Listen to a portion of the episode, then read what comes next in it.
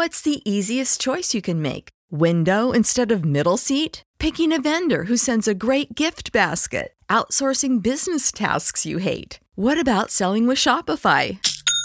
Whether you're selling a little or a lot, Shopify helps you do your thing, however you cha-ching. Shopify is the global commerce platform that helps you sell at every stage of your business. From the launch your online shop stage to the first real life store stage, all the way to the did we just hit a million orders stage. Shopify's there to help you grow. Whether you're selling scented soap or offering outdoor outfits, Shopify helps you sell. Wherever and whatever you're selling, Shopify's got you covered. Sign up for a $1 per month trial period at shopify.com slash try. Go to shopify.com slash try now to grow your business, no matter what stage you're in. Shopify.com slash try. Save big on brunch for mom, all in the Kroger app. Get half gallons of delicious Kroger milk for 129 each, then get flavorful Tyson natural boneless chicken breasts for 249 a pound, all with your card and a digital coupon. Shop these deals at your local Kroger today or tap the screen now to download the Kroger app to save big today. Kroger, fresh for everyone. Prices and product availability subject to change. Restrictions apply. See site for details.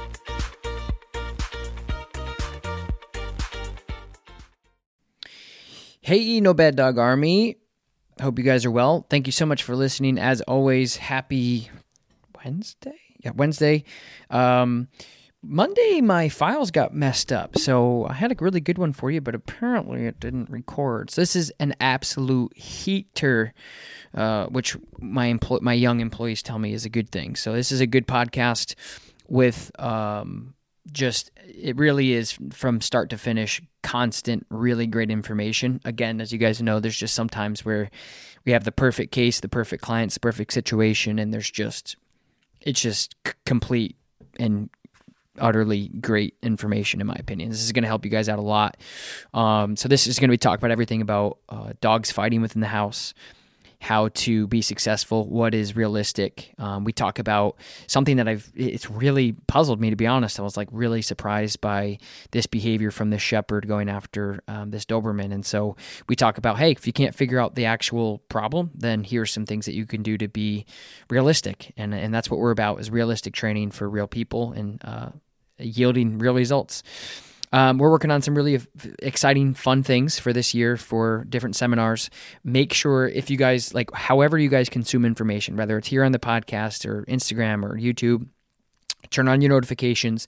We have some really exciting stuff coming out with very limited spots. Um, that includes some dog training type courses, type powwows in person, and that includes uh, some international seminars as well. Everything's going to be very limited, so keep up on your. If you're one of those people like me who gets really upset when you miss something you really wanted to do, um, I hate that. So just make sure you can be in our email list. Turn on your notifications. Once we announce stuff, it's going to get blasted everywhere. And I mean, I'm talking about in some situations there's going to be five tickets, and then in other situations there's going to be 20. So anyway, we got some really exciting stuff coming out. I'm very excited about it. Um, to finally get it rolling.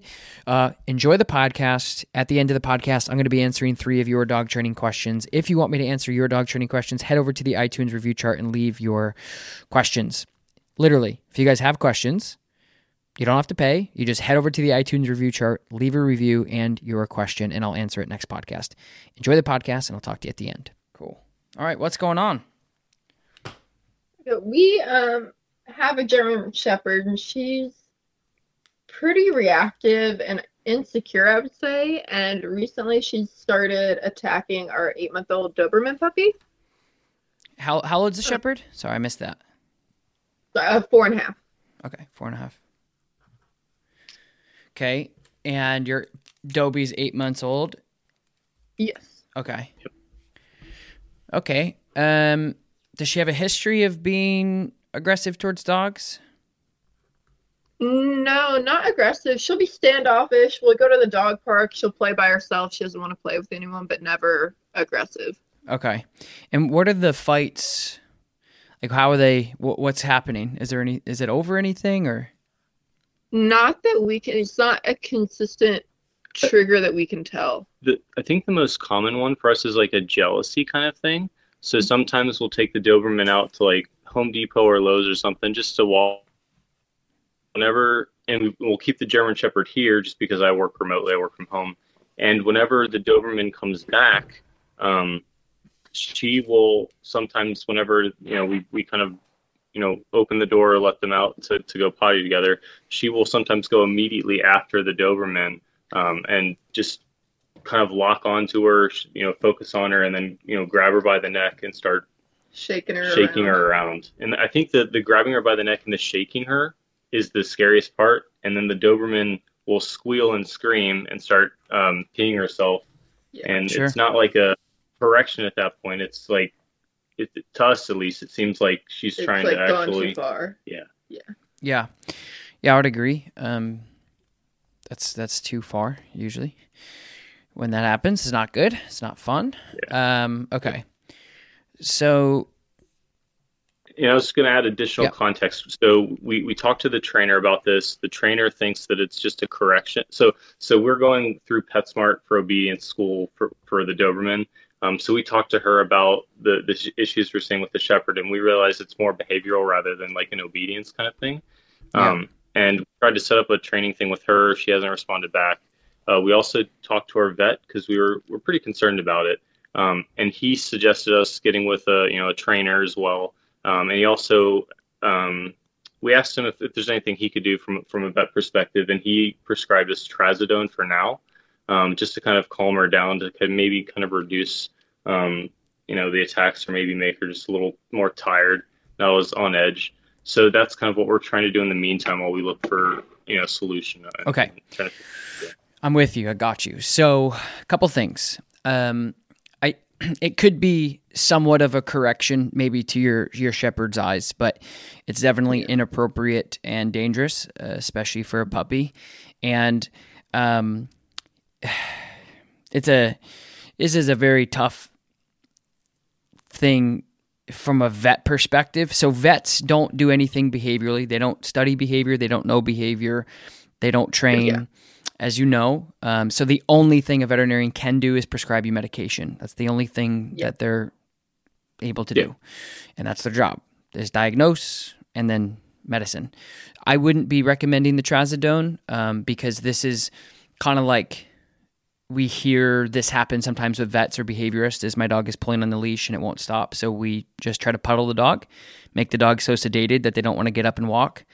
Um, Yeah. so I, I wouldn't suggest that only because this is uh, so medication is great and it can be life changing for people and dogs but when we're talking about one behavioral quirk uh, that is happening um, it, it you know medication isn't like your dog isn't a nervous like i can your dog is that your shepherd? There laying next to you?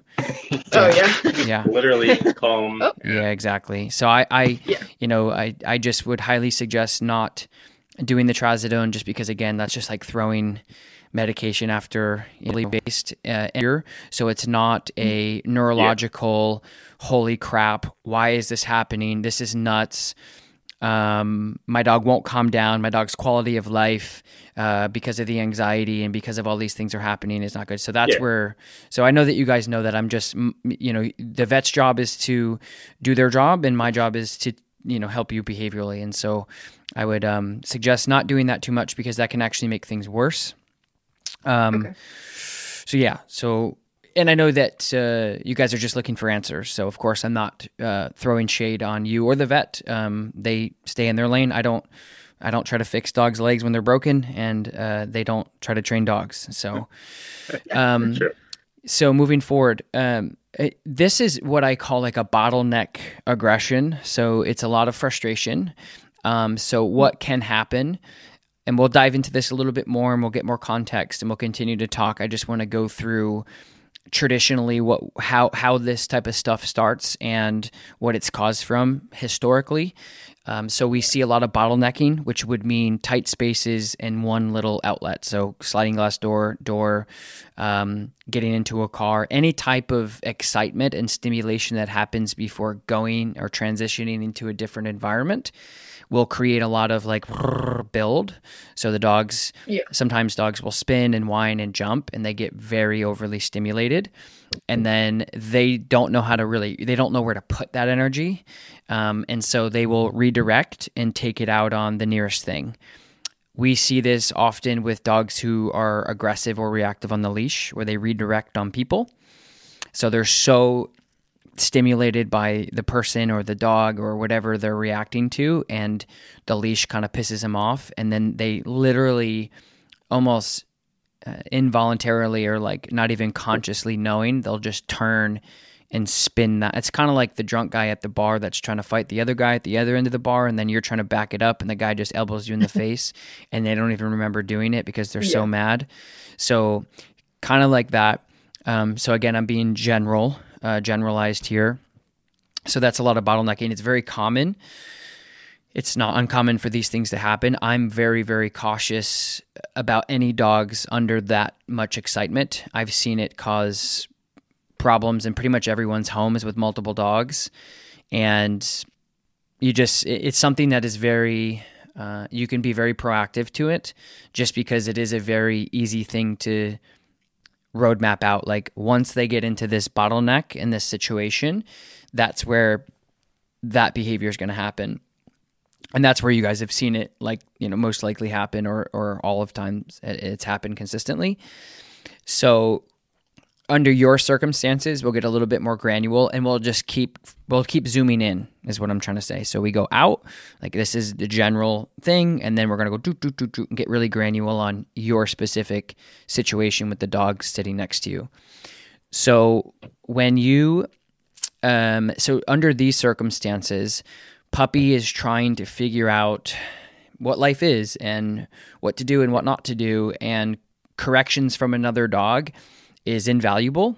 It, it it's such a nice thing to it's like having a full-time nanny. It's like, oh, this is perfect. It just eliminates a lot of things that you don't have to do if you have the right dog. Like my older dog who passed away last year, Lola, she trained all my puppies. She trained my Saint Bernard. She trained Lakota. Um, they they had respect. They had boundaries. They had calm energy when they needed to because of her. She did all of that. And then sometimes when that other dog isn't around or that other dog won't do it or can't do it, then humans step in and do it or we help. And that's how dogs become you know well mannered and and disciplined and and have respect and please and thank you and thank you very much and things like that. It's kind of having that like mm-hmm. strict uncle or that strict grandparent that's like kind of the the person that's like no no no no you know this is this is what you have to do. You got to work for it. You got to do this. And then it creates this really nice balanced human or puppy. So it is nice to have uh, your dog correct the puppy but what you're dealing with doesn't sound too much like correction. So i want you to explain to me a little bit more about a situation that has happened. So i understand the door and stuff but can you just kind of get a little bit more granular on it um, yeah, let me think. Um, it's also happened on walks as well when they're walking together. Okay. Um, that one is usually it's interesting because there's normally no other dogs around when that one happens. It's just suddenly she seems to switch and go after the puppy. Um, another one we've seen is at the door. The um, let me think the Doberman puppy did not want to come inside. She was like terrified, didn't want to come inside. Mm-hmm. Got her inside, and immediately Cheyenne, or shepherd, went after her. Um, okay. So yeah, so so so with some context on that, so they were in the yeah. backyard for probably thirty minutes to an hour, maybe even two hours, because I wasn't there, I was inside, but I know you were outside doing some yard work, and they were playing around, you know, outside, no issues, having fun, yeah. just having fun, and then whenever they they go to come inside through the back door Cheyenne came inside first, the shepherd, and then the you know the Doberman came in afterwards, and it looked like, from my understanding, because I, I was I wasn't there, but the way it was described at the time is that Cheyenne kind of turned around and waited for her to come in. Usually, when they come in after that long, they go straight upstairs to the water bowl, and you know it's not a big deal. You know, after they get past that mudroom uh, barrier, it's you know it's not a problem. Um, but it okay. just seems like it just yeah okay. turned around and went after. And okay, on the walks, so yeah, what is that? What does that look like? Um, when it happened that one time when you're out for walks, it seemingly seems that Cheyenne just turns at the puppy and and just attacks. Yeah, yeah. Um, I haven't found anything that sets her off. There have been times where it's like, like you said, there's another dog, and she like Mhm. gets really excited and take it out on the puppy. Um, but there have been times where no other dogs around, no other animals around. Um, Okay. Okay, that that's interesting. That's that doesn't make sense to me. Everything else makes sense, uh, meaning everything else checks out. Everything else is one plus one equals two. Um, we'll talk about that in a minute. Yeah. Um, but yeah, so sometimes we can't make. You know, my job is to explain to you again, like why things happen. But also, I don't have a ton of time with you. I'm not at your house watching the behavior of the dogs, watching them interact, getting the backstory of Cheyenne, getting the backstory of the Doberman, figuring out how your house is set up. I mean, all these things that to be honest, is normally not realistic for for many people and trainers. But so I always try to say, okay, if we can't figure out the exact reason or every reason, then we have to figure out what variables trigger these things. And so coming inside, you'll have to take Cheyenne and make sure that you have good obedience with her. Um, because basically sh- she's setting the puppy up, you know, um, it's, it's interesting, right? And, and, and it's very confusing for, for humans who, um, are just watching this happen where they're outside and they're playing for two hours and then they come inside and then Cheyenne attacks the puppy. So I don't think it's a personal thing. I think it it could be multiple different things. It could be jealousy. It could be protection. It could be um, her trying to tell the puppy like when we go inside, like this is you know get in line, like stay in line, and it is natural in the canine world for these things to happen. It just looks gnarly to us, and it is traumatic to the dog, and even traumatic to you guys. Um, but it's not uncommon for dogs to just correct puppies just to kind of keep them, you know, because she, you know, she may is he intact? Is he still intact? The Doberman? no. No, Okay. no. So they're both uh, female and they both fade. Yeah. Oh, they're both females. Okay. Yeah. Okay. All right. So you just have to look at those triggers. So the triggers at that door is always going to be a thing. Um, what I don't want to do is I don't want to put Cheyenne into a situation that's going to build more. It's going to build more um, frustration with her, though. I don't want her to. We put her into a place, we put her into a crate until puppy comes in, and then her come out and then be just as upset or frustrated. So my suggestion is create some sort of routine in order for this to be successful. My first thing that I would do, excuse me, I would we have to start advocating for puppy. So it's it's like siblings or having kids or whatever, you know, like it if you have Cheyenne attacking puppy, but we're not in time enough to correct the behavior, then because here's what I'm thinking is if she's doing this yeah, go ahead. I will add. So we we have we have picked up um, the e collar for her. Cool. Um, we we we attempted to use that to um, correct her whenever she went after Ember the puppy. Okay. Um, and we used uh, I think so. You used it and you used it on both the. I think we had it on Pager. 90 or 100. Yeah, well, so we, we use the pager. She doesn't like the pager, but at that point, she doesn't like the pager doesn't phase her because she's so locked Right. on. So I think you used the. I mean, you can tell how you how you did it. Yeah, so I used it on like 90. That didn't work. We ended up all the way up max. Did not phase her at all. She was just hyper hyper focused on the puppy. Okay. Yeah. Yeah, I would. I what I would do. That's good to know. Uh, I appreciate that. Uh, just really quick, I think um, it'd be it'd be hard for me to believe that the e collar was sitting properly on the dog if you were all the way up and she didn't care. Um, that happens Yeah. all the time. Like I, honestly, fifty percent of the time that happens. Like when people are using the remote collar, it is not snug enough. Like those contact points have to be sitting against the skin. Um, it's not. It, it, I'm not saying it's impossible for that to happen. I'm not. I wouldn't be like totally shocked because she is in such a like, and that's what people don't understand either. I, I shouldn't say that. The majority of people don't understand that that when a dog gets into a certain mode or when they get into a certain behavior or they they lock into this predatorial kill slash um, whatever she is doing or just in general when dogs lock into a mode there's nothing that you can do. So the objective is to try to correct them before they get to that red zone. Uh, and the e-collar is great great for that and being able to get to that point before. So you're doing a quick little momentary correction before the dog gets into that red zone to save their life or to save the puppy or to save a fight. Um, so the timing of that also has to be like. Um, so again, like that would that would be more of the proactive stuff. But anyway, um, that's that. Uh, I would be more working on the leash with this. Uh, so just making sure that when we're working with leash pressure and we are developing a dog um, to to learn different things like we would for no jumping and coming back when called. So there's that accountability um, with the leash, and it's very clear what's happening. So there's a split here that I would be working on. Excuse me, and it would be countering obedience to control. So it doesn't matter if your dog is super excited that the puppy's coming in and you're like, I don't want these two dogs to destroy the house. Cheyenne, go to your bed and downstay, and then puppy, I'm going to leash you up and put you into your crate or whatever. Like you got to have some rules around the house in order for this to be successful as well. But it's not always about rules because some dogs break rules. As much as we'd all like to sit here and say, no, all dogs are perfect and All we have to do is reward them for them to learn, and it's going to be sustainable, and we're just going to live this fairy tale world. I don't live in that world. I, you don't live in that world, and your dogs certainly don't live in that world. So we're not going to even go there. So I think it's just creating boundaries, rules, and, and limitations outside of the context of the dog going after another dog. So putting your dog into a place, stay, working on that with Cheyenne.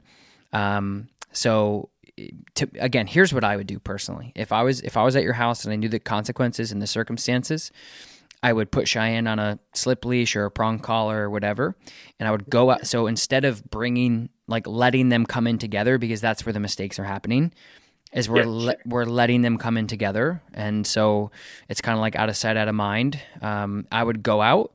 They're playing really nicely. Yay, this is fun. Put a leash and a collar set up on Cheyenne, whatever you guys feel comfortable with and then I'd start going inside and I would start working on that because the problem is that friction and that um, mm, that uh, tension that the the dogs are having with one another. So I'd be working on that and just making it really clear and just grinding those things out. Um, and it's the same thing again um, because I I was going to say this uh, before before we talked about the e-collar, but to me in the back of my head what's making me feel like this is very it's it's dangerous but eight month old doberman it's not as dangerous as it would if it was an eight week old doberman right yeah, sure, so yeah. uh, it could be dangerous um, for sure but at the same time like in the back of my head i don't know how malicious it is as far as the dog being like aggressive because it's very circumstantial and because if they're outside playing and then they're inside playing and they're fine and then there's like these little tiny scenarios that they get into that it happens that could just mean like the dog is outletting. I don't like again i'm just shooting from the hip here as far as yeah. what i know. Um, but that's what's ringing in the back of my head is like well they're playing they're in the house relatively okay they're together often, and this is only happening under certain scenarios, which means it's more environmental. It's not like what's the tr- you know you have allergies. It's like what's the trigger? Yeah. Okay, now this is this is this is causing this.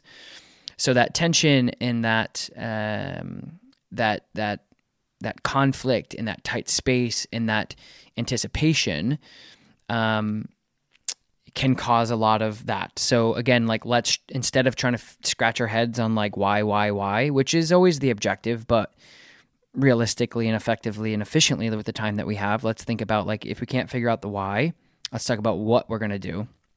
So that's what I would be doing is Cheyenne come, leashing her up and then walking inside with them and just making sure you're grinding out all of the things. Like if she's looking at puppy, if she's growling at puppy, she's looking at puppy a wrong way, she's growling at puppy, or if she does go after the puppy, that's where your corrections are going to come in and say, hey, you cannot do this.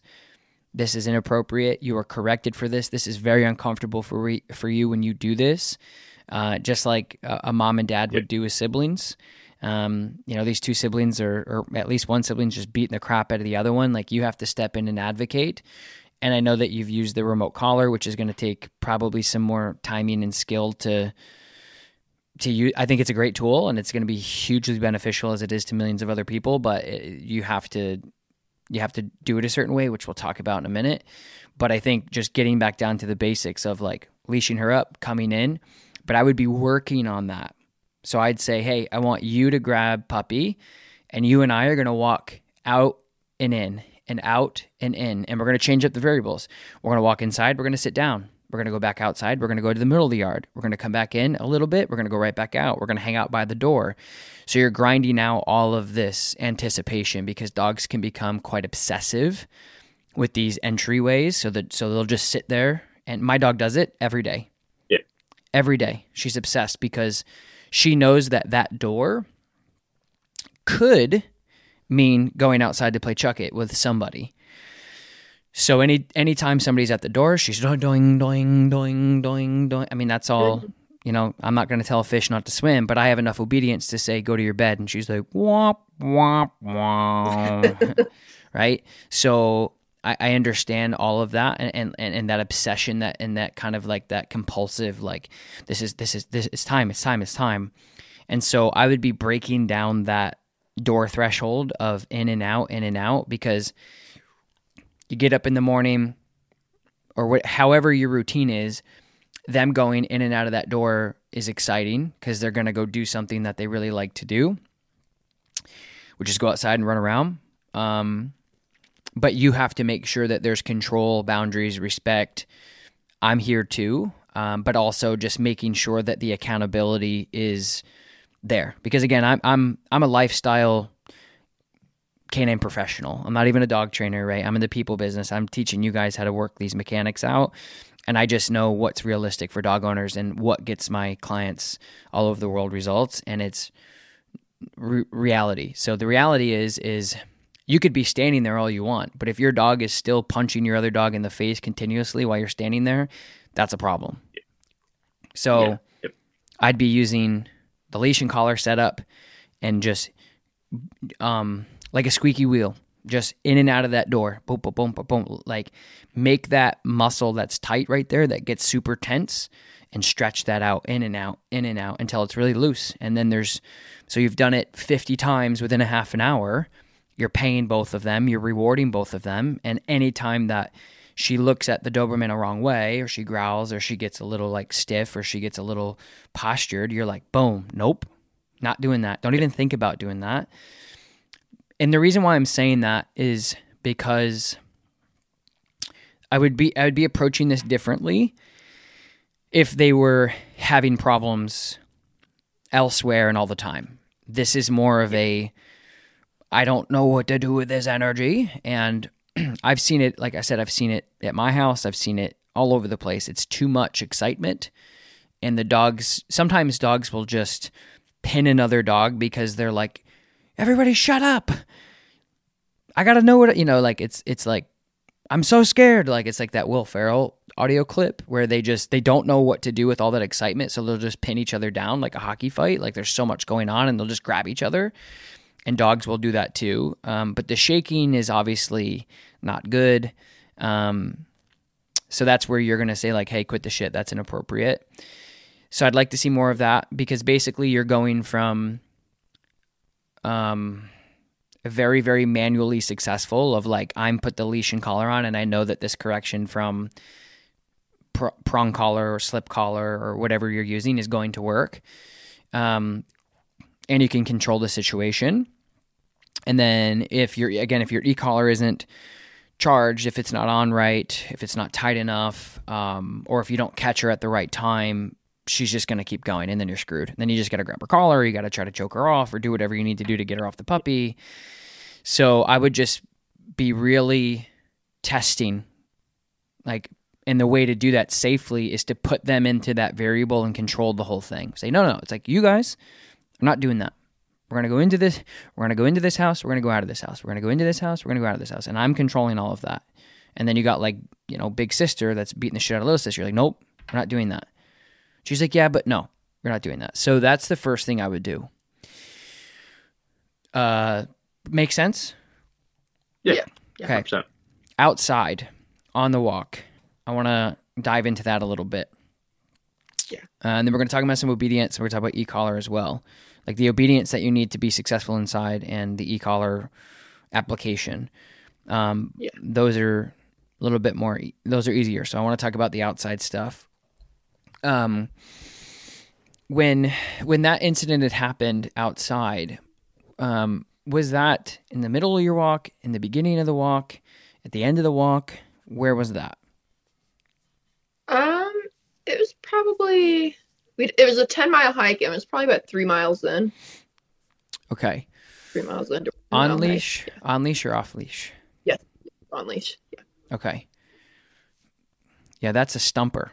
I don't know. I don't know what to say about that. That's that's interesting. Um I don't know. I, I again, but where I don't know, I can give you like, but if it happens, how to be prepared. So I, I can't I, I don't have any idea why dogs would be on a three a ten mile hike and then a quarter way in all of a sudden go after another dog that you've been with for three miles. That that doesn't Yeah. make any sense. So that's where your e-collar will come in, and that's where your obedience comes in. So that's the only caveat to this whole equation. Everything else makes a lot of sense. Like, oh yeah, yeah, yeah. You get, you know, you get uh, so Dober, so Doberman's starting to mature. So a couple things to add into the pot. Doberman's starting to mature. Doberman's starting to get big. Doberman's starting to get strong. Um, so did you guys see this recently as Doberman started getting bigger and more mature, or, d- or has this been happening from day one? Um, no, it started when we were visiting my parents. Um, and that seemed to start out of jealousy because they have a dog, Yeah, yeah. and yeah. those two were fighting, and they were excluding the shepherd.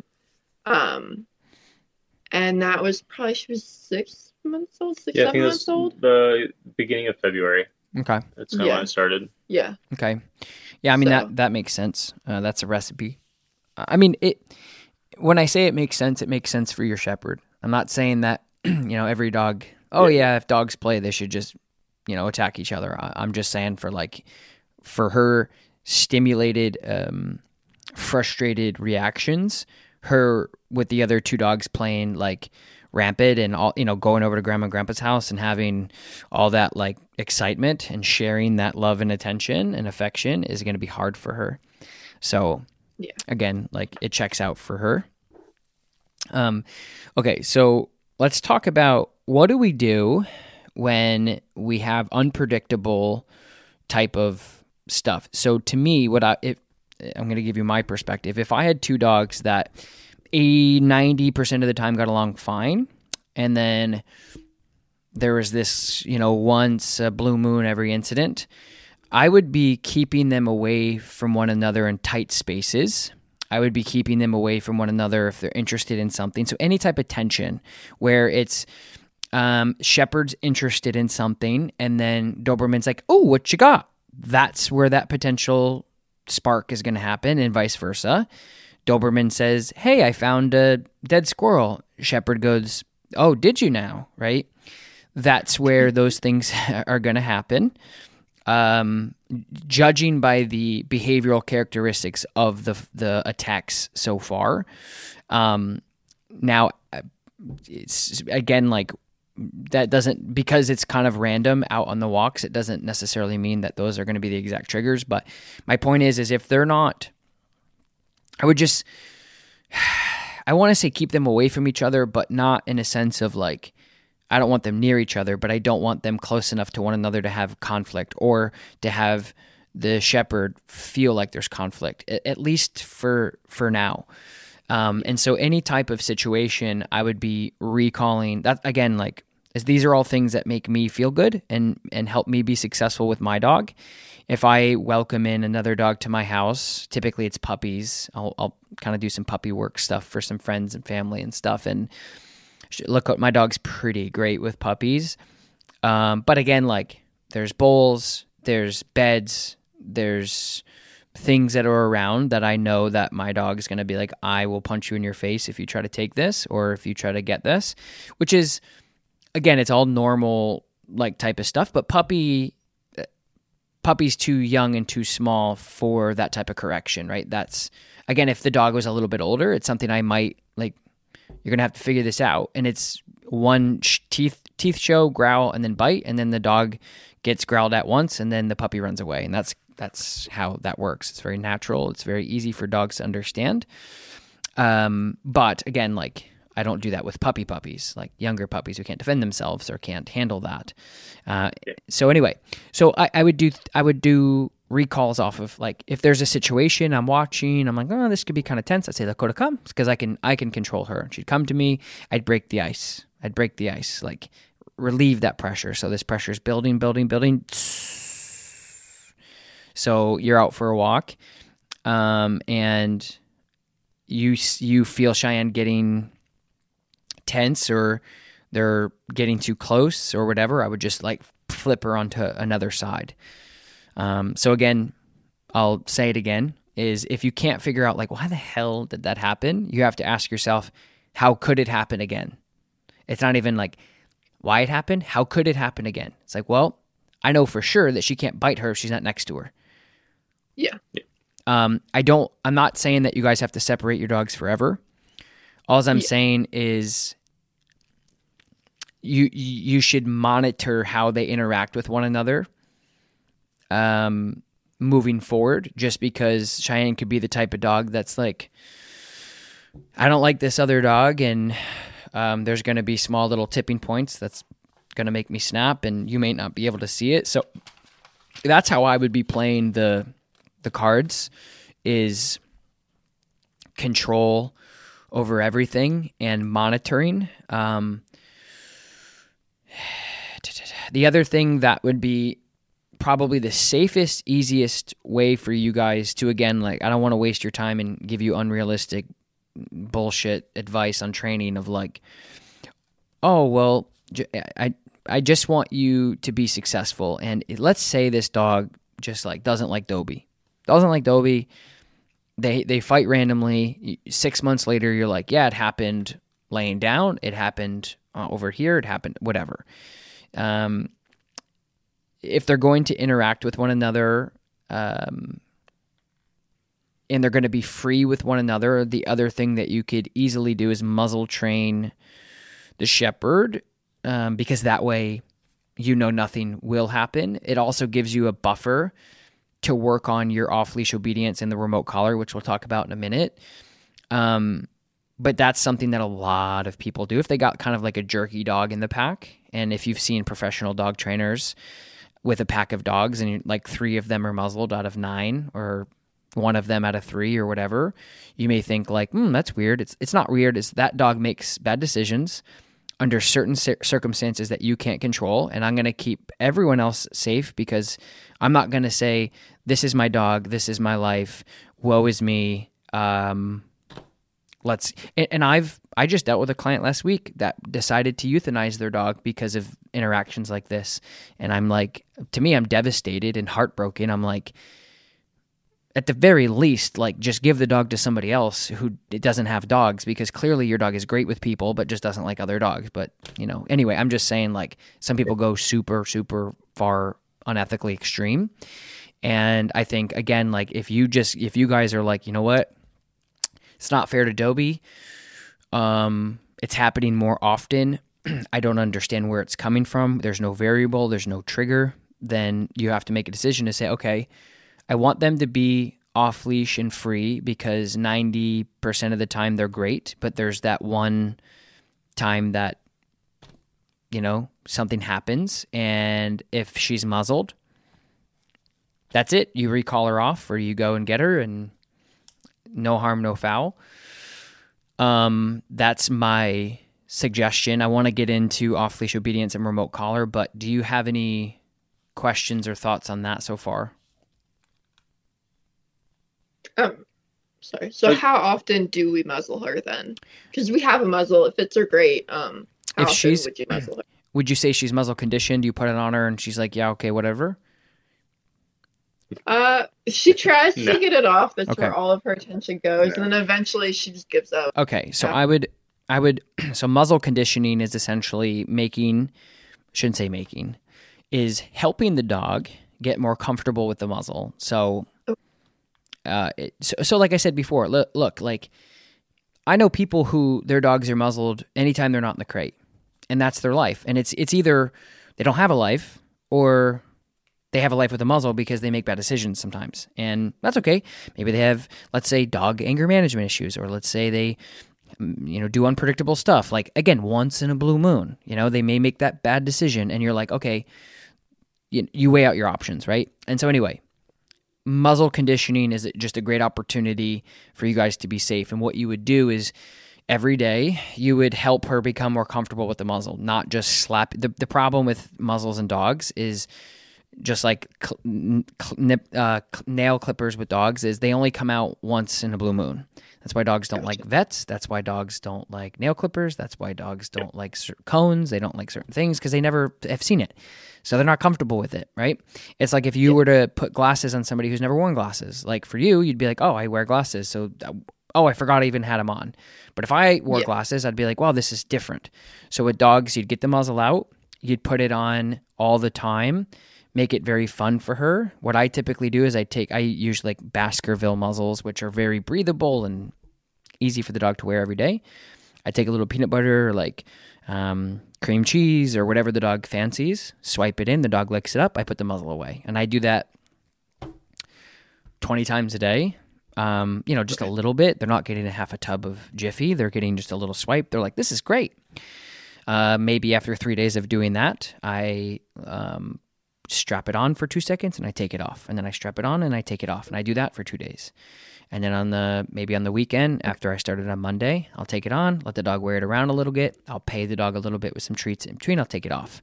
So just when the when the muzzle comes out, the dog should go hell yeah. Um, that's the way to muzzle condition. Um, right now, if you put it on, she's like trying to get it off because she's not conditioned to it. So if you do that successfully, take your time with it. It could take up to a month, two months, whatever. But if she just puts it on willingly and she doesn't care that it's on, which are the dogs who, you know, have it on all the time and they don't care. It's just it's like wearing a collar or a leash to them. They're like, yeah, whatever. Uh, it allows them to be off leash with their dogs and be successful and not go back into a shelter or not, you know, worst case scenario. So that's what I would do.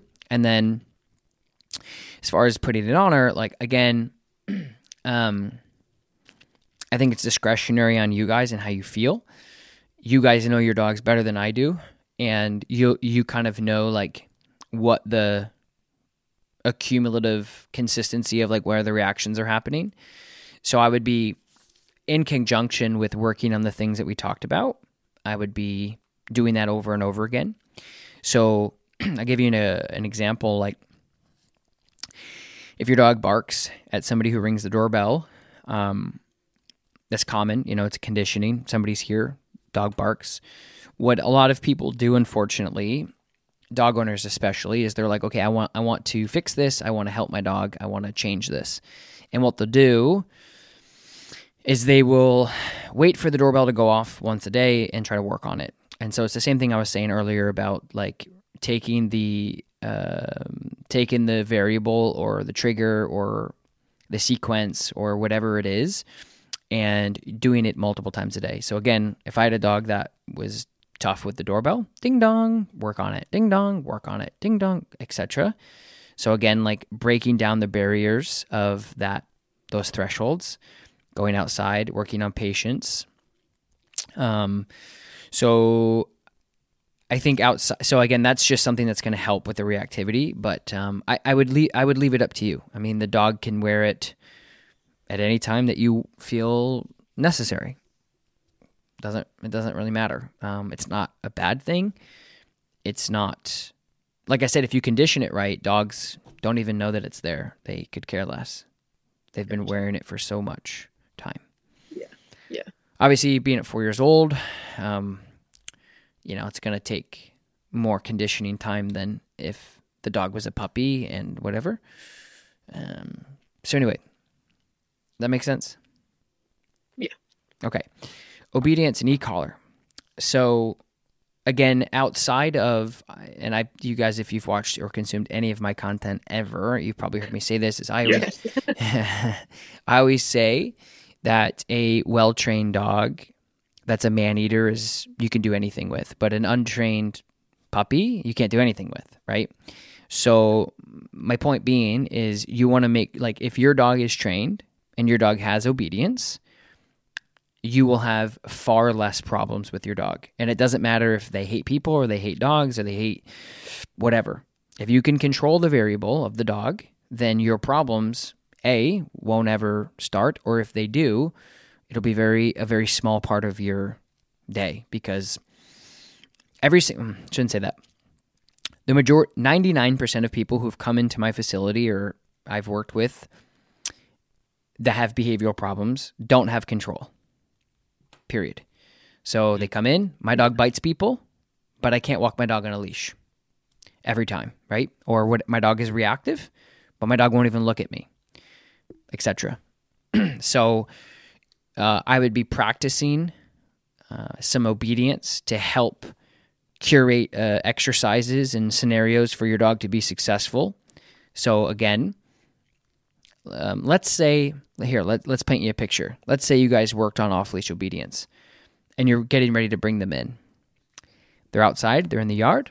You open the door cheyenne down doop. Puppy come boop. Cheyenne come boom done. Not everybody has that obedience but if you did i would almost guarantee you that that would that would eliminate all of that issue at the door a because the the the stimulation and that like cluster of like ex- hurricane of excitement by the door doesn't happen. So the the reason why it happens is gone. And then again, even if she's like, I want to kill this puppy at the door, she won't because she's in a downstay. so yeah, right. So again, like I I I I've been using this acronym of KISS so often lately. Keep it simple, stupid, because it helps get things done so much faster instead of like, because I'm that type of person, I'm like figuring out this big elaborate plan to do one easy thing. And I'm like, if I just keep thinking about this big elaborate plan, it's never going to get done. And so right. work on the things that you can say, okay. So again, like that's a perfect example. You open the door, Cheyenne down, doop, stay, puppy come, boom, done. So I would be, so think so you have to think to yourself and audit to yourself what are some things that can help this situation tremendously? And that control is one of them. Again if you have so and you owe it to your family. You owe it to both your dogs right. you owe it to each other to have that control. We have cheyenne a four-year-old german shepherd that at some point it, it wants to kick the shit out of our doberman and we don't know why. So again, if we never figure out why, that's not as a big it's not as a big factor into the equation as much as it is like what are you going to do about it? How are you going to yeah. react? How are you going to respond? And having that obedience, not only for Cheyenne but your puppy, but for each other, is monumental and, in my opinion, necessary in order to live a happier life. Um, other things, um, like Cheyenne, go to your place. So um, you'd send her to her place. And so again, like if you right now, if you have a little cot, a little bed, or even a crate near that door, and I would just recommend like anything. And, and I've heard all the excuses, right? You live in a 200 square foot apartment in Manhattan. Okay, get a little touchpad that you get at Tractor Supply. That's a little plastic bowl. Teach your dog how to touch on that. You say, Cheyenne, come, touch, and she goes and touches. So then when you bring puppy in, she's across the room. So again, it's it's twofold. It's a win-win. It could eliminate the problem of why she's reactive in the first place with that hurricane funnel. Yeah. Or even if she's like, "No, I just don't want the dog to come in." right? then it still eliminates that, right? So there's always I find with behavioral issues, it's it's those it's con, it's consequential of um, in a, a, situation that you put your dog in, and then they react a certain way, or they just genuinely like do not like the person or the dog. And so, again, if your obedience is good, you won't see any repercussions from either of those things because you're controlled, right? Easier said than done. But, you know, that's a great thing to have. Is Cheyenne comes in, go to your go to your place. It's a lot easier to just tell a dog to come in and then send her to her place and downstay. Puppy comes in, puppy goes to her, you know a crate where because if you don't work on the the place stay with puppy, then that can create more problems for you. Cheyenne's in a downstay waiting patiently. Puppy comes up and says, "Hey," and then the pu- and then Cheyenne's like, "Yeah," so that can create more frustration. So that's that's exactly what I would do. Is I'd say, okay, Okay. Cheyenne's working on recall. Cheyenne, come, go to your touch, stay, go to your bed, stay, whatever. Puppy comes in, puppy's in a crate, puppy's in an X pen. That way you're like completely safe there. Um, and that's what I would be doing. And then, you know, out again, like, so there's the controlled trigger of we know that the door and the funneling and the excitement is going to trigger this. What are we going to do about situations that are going to happen randomly on hikes, on walks, um, whatever, in the car, like those things? What are we doing? That's where we're going to say, okay, something can happen right now where I don't have control enough to handle the situation. And frankly, I don't know when it's going to happen because it's random and we don't have enough information to deal with to figure out exactly why it's happening. So we're going to control it. So Cheyenne's getting a muzzle. So that way, if something does happen, there's going to be a lot of growling and that's about it. Yeah. Uh, qu- uh, we're going to talk about e-collar next, but does, does that make sense? Yeah. Yeah. Okay. 100%. Beautiful. I, I would refer to you if you've watched my YouTube videos. I have one that I did. I think my most recent full length upload on um, watching dogs like interact and kind of commentating uh, these interactions. And we had our staff dogs out. So the staff dogs were playing like gangbusters. You, you had two dogs that have lived with each other and are best buddies, and they are playing like any other dogs have ever played hard before teeth and rolling and just just so excited like two gladiators fighting just tremendous amount of effort to play with one another.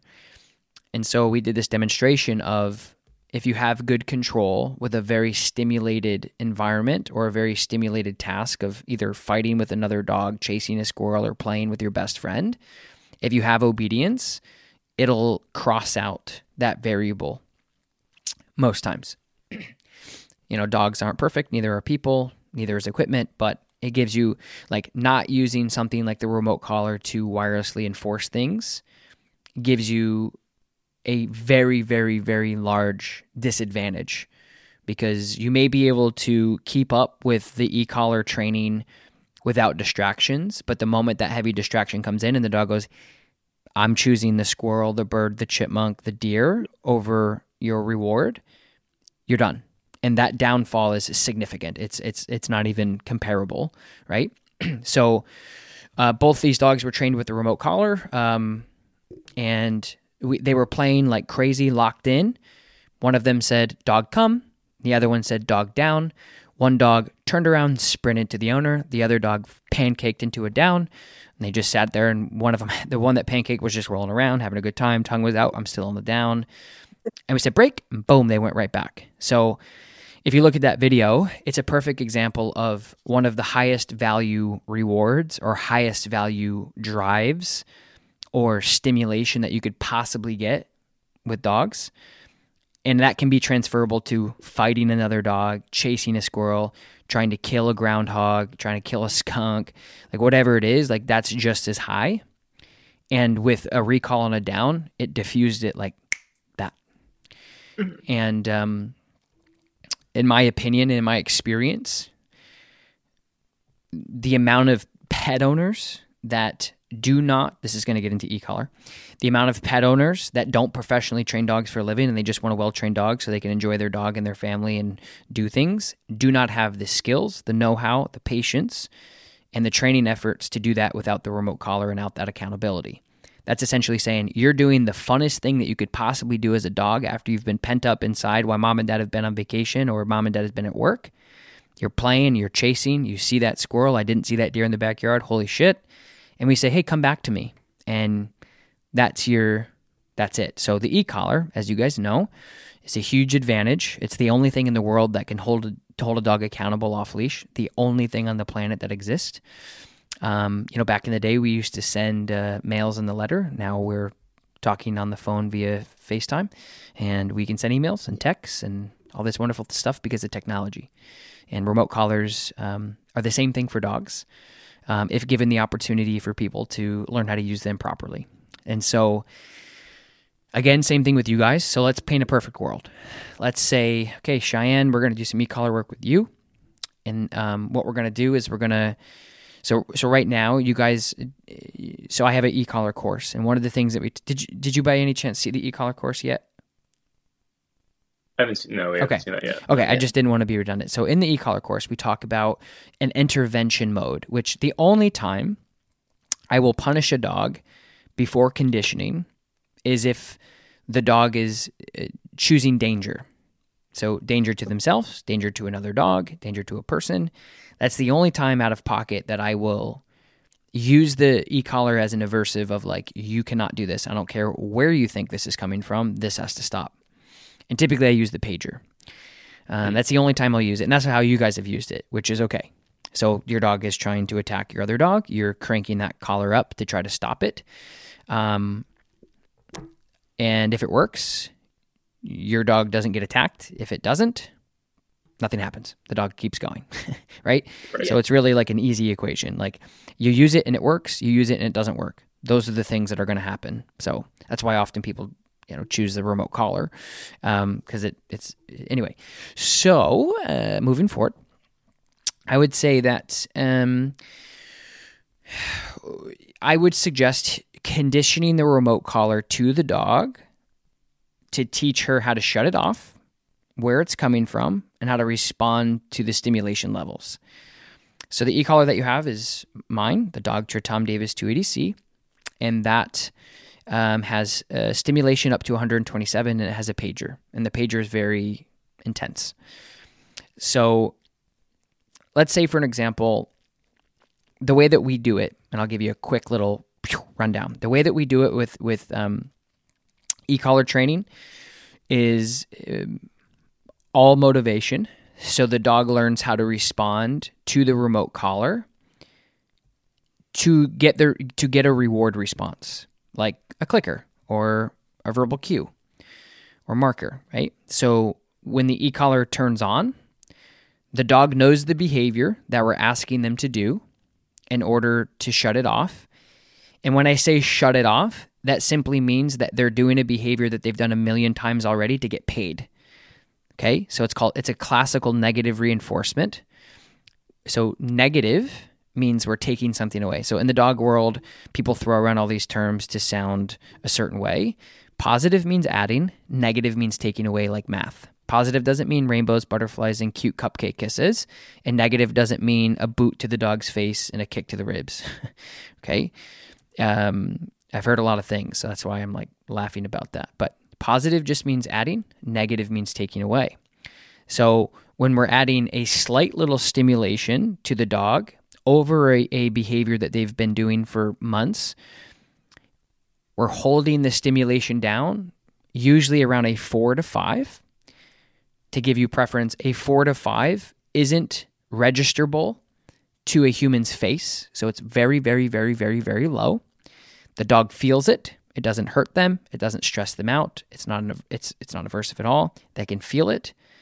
We say sit, tap, tap, tap, tap, tap. The dog puts their butt on the ground because they go, I know what sit is. I've done this a hundred times. Oh, and by the way, I wonder what this is. Butt hits the ground, pressure goes off. Negative, re- so when we talk about positive reinforcement, we're adding a verbal good sit or a treat or a ball, positive to reinforce the behavior to happen again in the future. Negative reinforcement, same thing. We're taking away the remote collar stimulation to reinforce the behavior. Does that make sense? It'd be the equivalent to somebody tapping you on your shoulder and you turning around. The moment you turned around, we're taking away the tapping. Or you get into your car and your seatbelt's going ding, ding, ding, ding. Boom. Yeah. Right? We all do it every day. It's the same thing with dogs. The beauty of the remote collar is it gives you an opportunity to use that a half a mile to two miles. So that's the way we do it. So the dog understands that that stimulation is you, and the faster they turn it off, the faster they get paid. So I've done this so many times. uh, to so many different dogs all over the world, and it's a wonderful thing. I love educating people about it. Um, and um, it, it's a really fun experiment to, to get really crafty with dogs. Okay. So you want the dog to respond to the remote collar that way. Okay. Now, if we're working on a four and a five, it's really low, right? The dog's like, okay, this is you, this is you, this is you. Now, the moment you start adding in distractions, that level is going to have to go up, which is the beauty of the remote collars because now you have 127 levels. So you have a huge spectrum here. Okay. So let's say you did recall for two weeks on a long line. The dog's on the long line. Okay.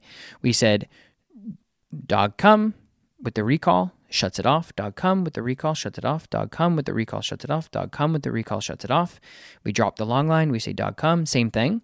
And then we're on a five the whole time. Now, say there's a a distraction across the street or there's a distraction in the neighbor's yard, we say dog come. We have the five. The dog's unresponsive to the five because, again, it's a currency marketing game.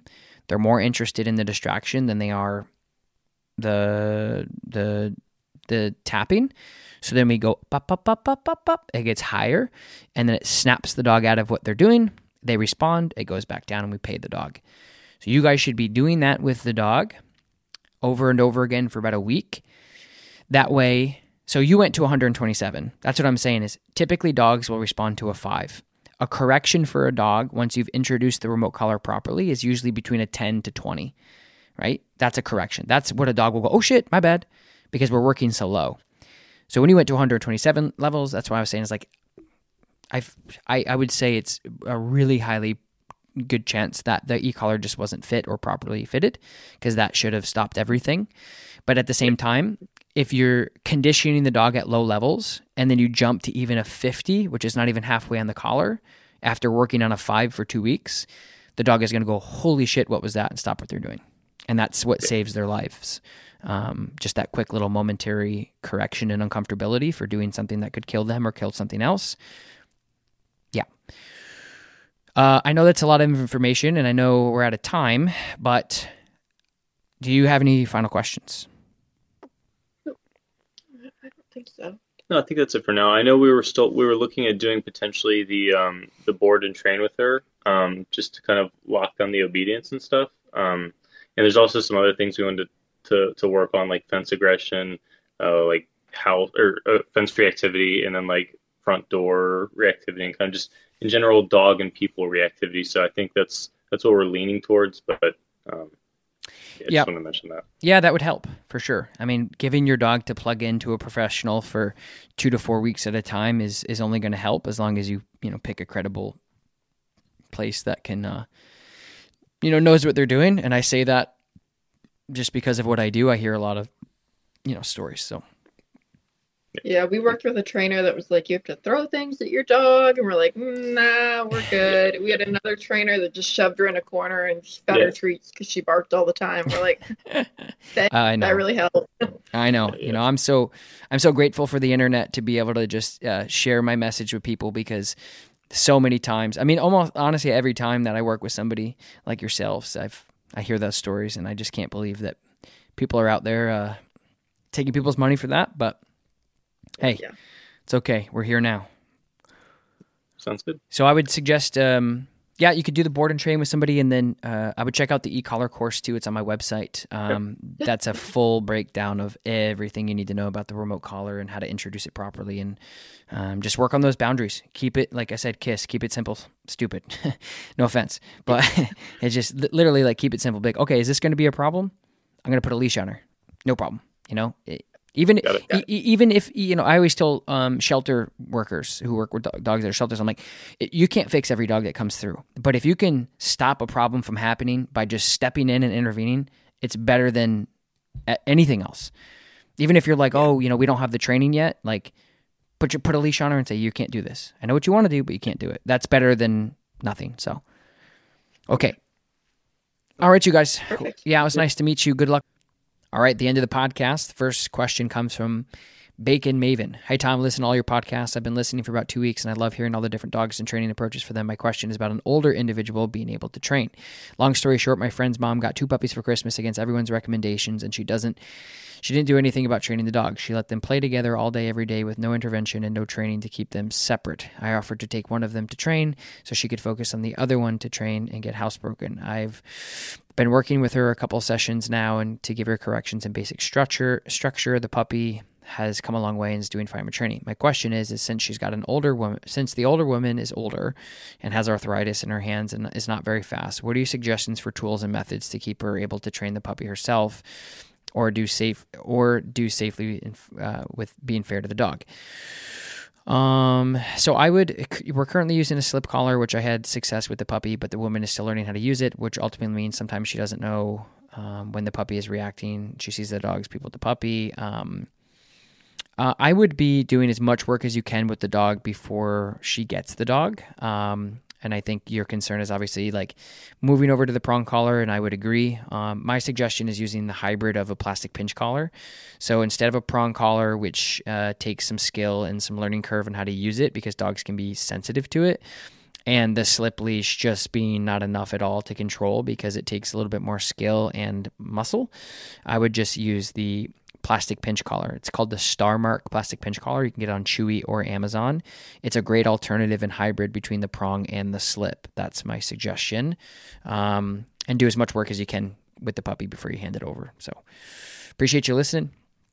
Next one comes from a bunch of zeros and 33H. Amazing podcast. Hey, Tom, I've gone through about 30 episodes, one a week. I found this podcast. I absolutely love it. I have two questions. How do I find the episodes before 88? Both on Spotify and podcast, they go back to 80. I don't know.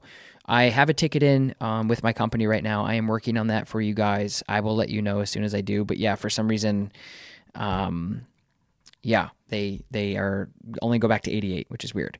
Anyway, I'm a little confused on fostering dogs. Is it something I'd really like to do, but I have a dilemma of getting the dog and building a bond and then thinking the dog that I'm abandoning them. Dogs are absolutely animals, and we see this all the time with like board and trains. They come in and they have no idea that their mom and dad just spent a bunch of money on board and train. They think this is their new home. These are their new owners. This is what's going on, and bing bang boom, they're like, okay, this is my new life, and they adapt. And then mom or dad comes to pick them up two to four weeks later, and they're like, "Oh my god, you're back." Dogs are very resilient. Um, they are very um, they're animals, right? So, first of all, just understanding that uh, fostering dogs is um, a good thing because you're able to to then give them a forever home.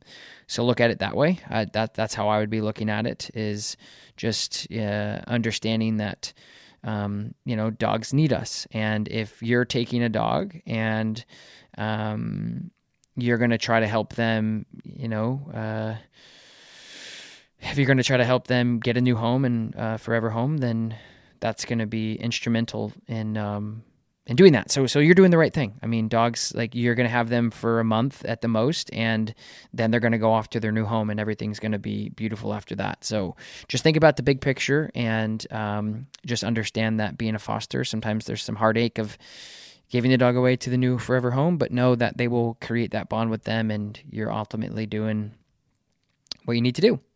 It's a good question. Next one comes from Bad B Leader. Hey Tom, curious if you have any advice on how to introduce a rescue dog to a cat. My mom is looking to adopt a dog from the shelter, but has two cats at home. Is she worried that they won't get along? My recommendation is is if you're really unsure and um, you're skeptical, and of course the cats um, are um, in danger potentially. Uh, the best thing to do, honestly, is to probably just maybe adopt from a foster that has cats that you know will do well with the dogs or with the cats, um, just because you know for sure that that's going to be fair and safe. Uh, alternatively to that, what you can simply do is um, trial it. Um, use muzzles, use gates, um, maybe get a dog that's not a terrier because they generally will have a high prey drive.